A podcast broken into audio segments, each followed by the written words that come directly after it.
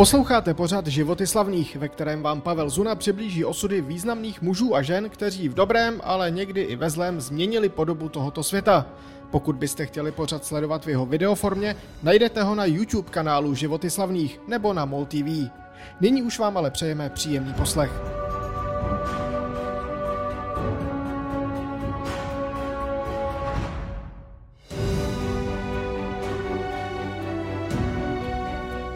Je 24. července roku 1952 a v Helsinkách je v plném proudu jeden z nejočekávanějších závodů olympijského programu. Finále běhu na 5 kilometrů. Všichni si kladou otázku, jestli Čechoslovák Emil Zátopek, bezmála 30-letý, považovaný už několik let za nejlepšího běžce světa, dokáže odolat náporu svých konkurentů. Ve skvělé formě jsou jeho vrstevníci, Němec Šáde, Francouz Mimun a Belgičan Reif, ale jsou tu i skoro o 10 let mladší Britové Perry a Chetaway nebo 26-letý sovětský závodník Anufriev. Konkurence je obrovská a novináři toto finále už dopředu překřtili na závod století.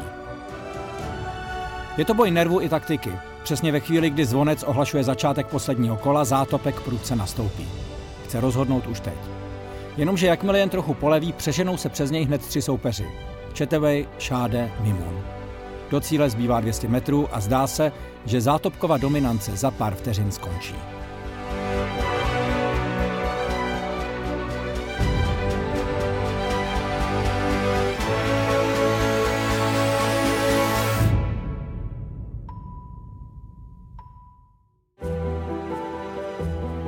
Narodil se v roce 1922 v Kopřivnici. V chudičké rodině byl sedmý z osmi dětí. Byl drobný ve srovnání s vrstevníky i zdánlivě křehký. V 16 letech nastoupil ve Zlíně do baťových závodů a k tomu studoval Baťovu školu práce, která byla známá svým přísným režimem. Takže když mu jednoho dne oznámili, že se zúčastní běžeckého závodu, bylo těžké se vymluvit. Zkoušel to, říkal, že je slabý, ale doktor prohlásil, že mu nic není a že poběží. Dopadlo to zvláštně. Emil nejen, že závod nezabalil, ale začalo se mu to líbit. Chtěl vyhrát. To se mu sice nepovedlo, skončil druhý, ale i to byl senzační úspěch a on zjistil, že možná našel něco, v čem by mohl on, vždycky trochu opomíjený a podceňovaný kluk, konečně vyniknout.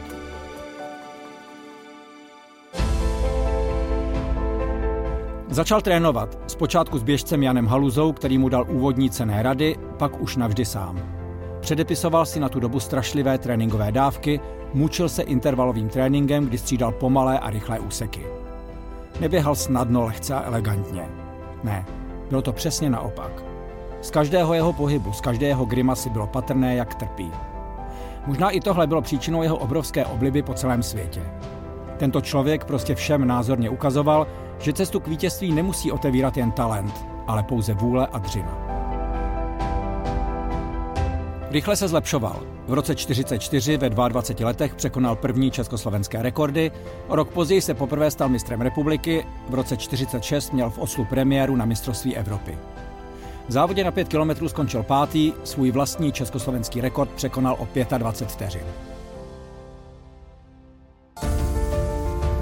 V roce 1945 se stal vojákem z povolání, vystudoval vojenskou akademii v Hranicích na Moravě.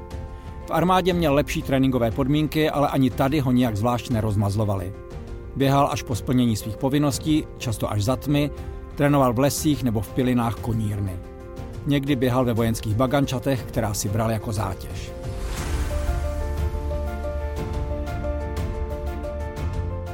V říjnu 48 se oženil, vzal si oštěpařku Danu za svobodna Ingrovou a nebylo to jednoduché. Armáda totiž tehdy musela sňatky vojáků z povolání schválit a Emilova svatba s příbuznou generála Ingra, který dělal ministra obrany v londýnské exilové vládě, se jeho nadřízeným nelíbila. Pomohl až zátopku v úspěch na olympiádě v Londýně 1948. Tady Emil vyhrál s neuvěřitelným náskokem více než tři čtvrtě minuty závod na 10 kilometrů. Byla to drtivá demonstrace jeho síly. Porazit ho na této trati bude v následujících letech zcela nemožné. Zátopek předstihl skoro všechny soupeře o celé kolo a zcela neohrožován dosáhl svého prvního olympijského vítězství. V závodě na 5 kilometrů, který se běžel v hustém dešti, však druhou zlatou medaili nezíská. Nechá si utéct Belgičana Rajfa a přes úchvatný finish už ho nedokáže doběhnout. Je to zřejmě nejslavnější zátopková prohra. Zatopek, who looked right out of the race, comes after him with an amazing burst over the last 300 yards. Even Rife can hardly believe it, but Zatopek's lightning spurt has just come too late, and Rife beats him in a breathtaking finish.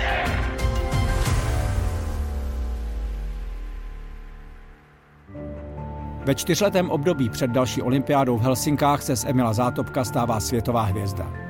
Na závodech mu fandí desetitisícové davy a on jde od vítězství k vítězství. Překonává světové rekordy, z mistrovství Evropy v Bruselu přiveze dvě zlaté medaile. Rajfovi zde oplatí prohru z Londýna. Třikrát v letech 1949, 51 a 52 ho světoví novináři zvolí nejlepším sportovcem planety. Přesto na olympijské hry do Helsinek málem neodjede. Komunistické úřady nechtějí z politických důvodů povolit start Stanislavu Jungwirtovi, pozdějšímu světovému rekordmanovi na 1500 metrů, a Zátopek prohlásí, že bez něj nepojede ani on. Nikdo to nebere vážně, ale jen do chvíle, kdy opravdu nechá odletět letadlo z první části naší výpravy. V tom druhém už sedí s Jungwirtem oba.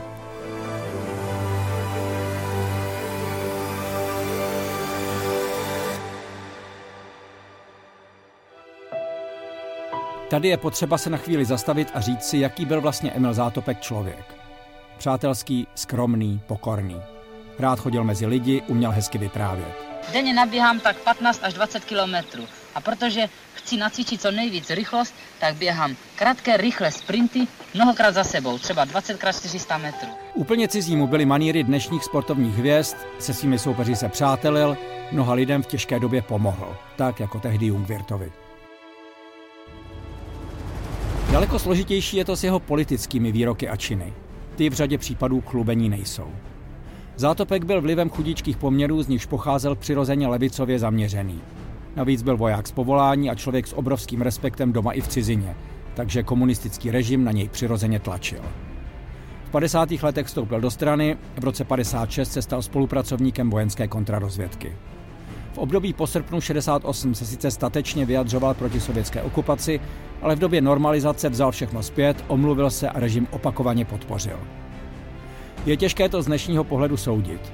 Asi nejblíž pravdě bude historik Pavel Kosatík, který říká, že Zátopek prostě nedokázal tlaku odolávat a měl strach, že ho zavřou.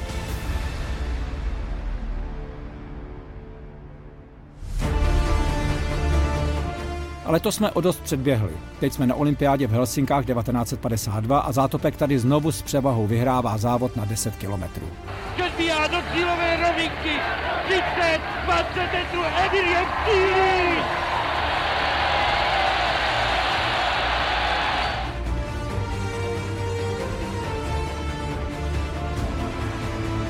Druhý Emilův závod na 5 kilometrů se rozhoduje až v posledním kole, v poslední zatáčce.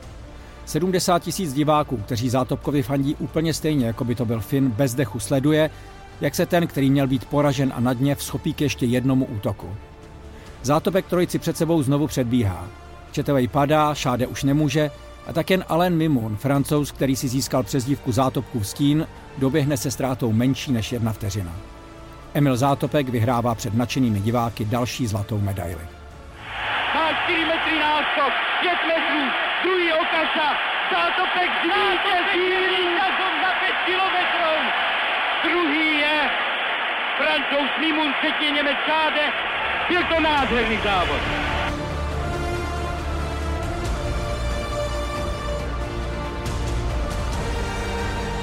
Jen malou chvíli po doběhu se Dana Zátopková, stále ještě euforická z Emilova vítězství, rozběhne k prvnímu hodu své oštěpařské soutěže. Hodí olympijský rekord, který toho dne už nikdo nepřekoná. Je to unikátní případ, kdy oba manželé získali tak těsně po sobě dvě zlaté olympijské medaile.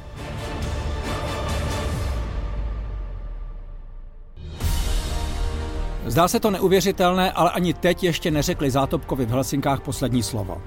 Emil se totiž přihlásil ještě ke třetímu závodu, maratonskému běhu. Nikdy předtím ho neběžel a mnozí kroutili hlavou už jen na tou troufalostí.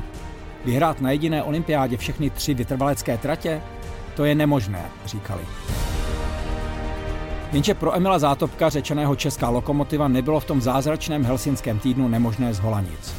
Už na obráce v půlce trati byl spolu se Švédem Jansonem v čele, v závěru závodu už běžel sám, bojoval jen s tratí, sám se sebou a svými pochybnostmi.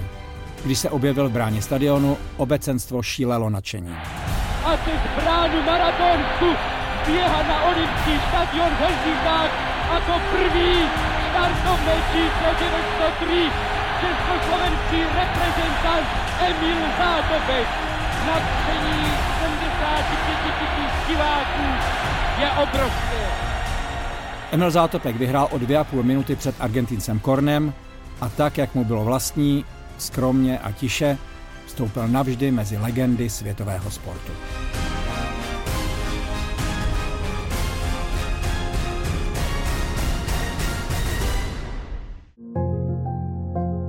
A to je z dnešního dílu pořadu Životy slavných všechno. Pokud byste ho ještě chtěli vidět ve videoformě, najdete ho na YouTube kanálu Životy slavných anebo na MOL TV.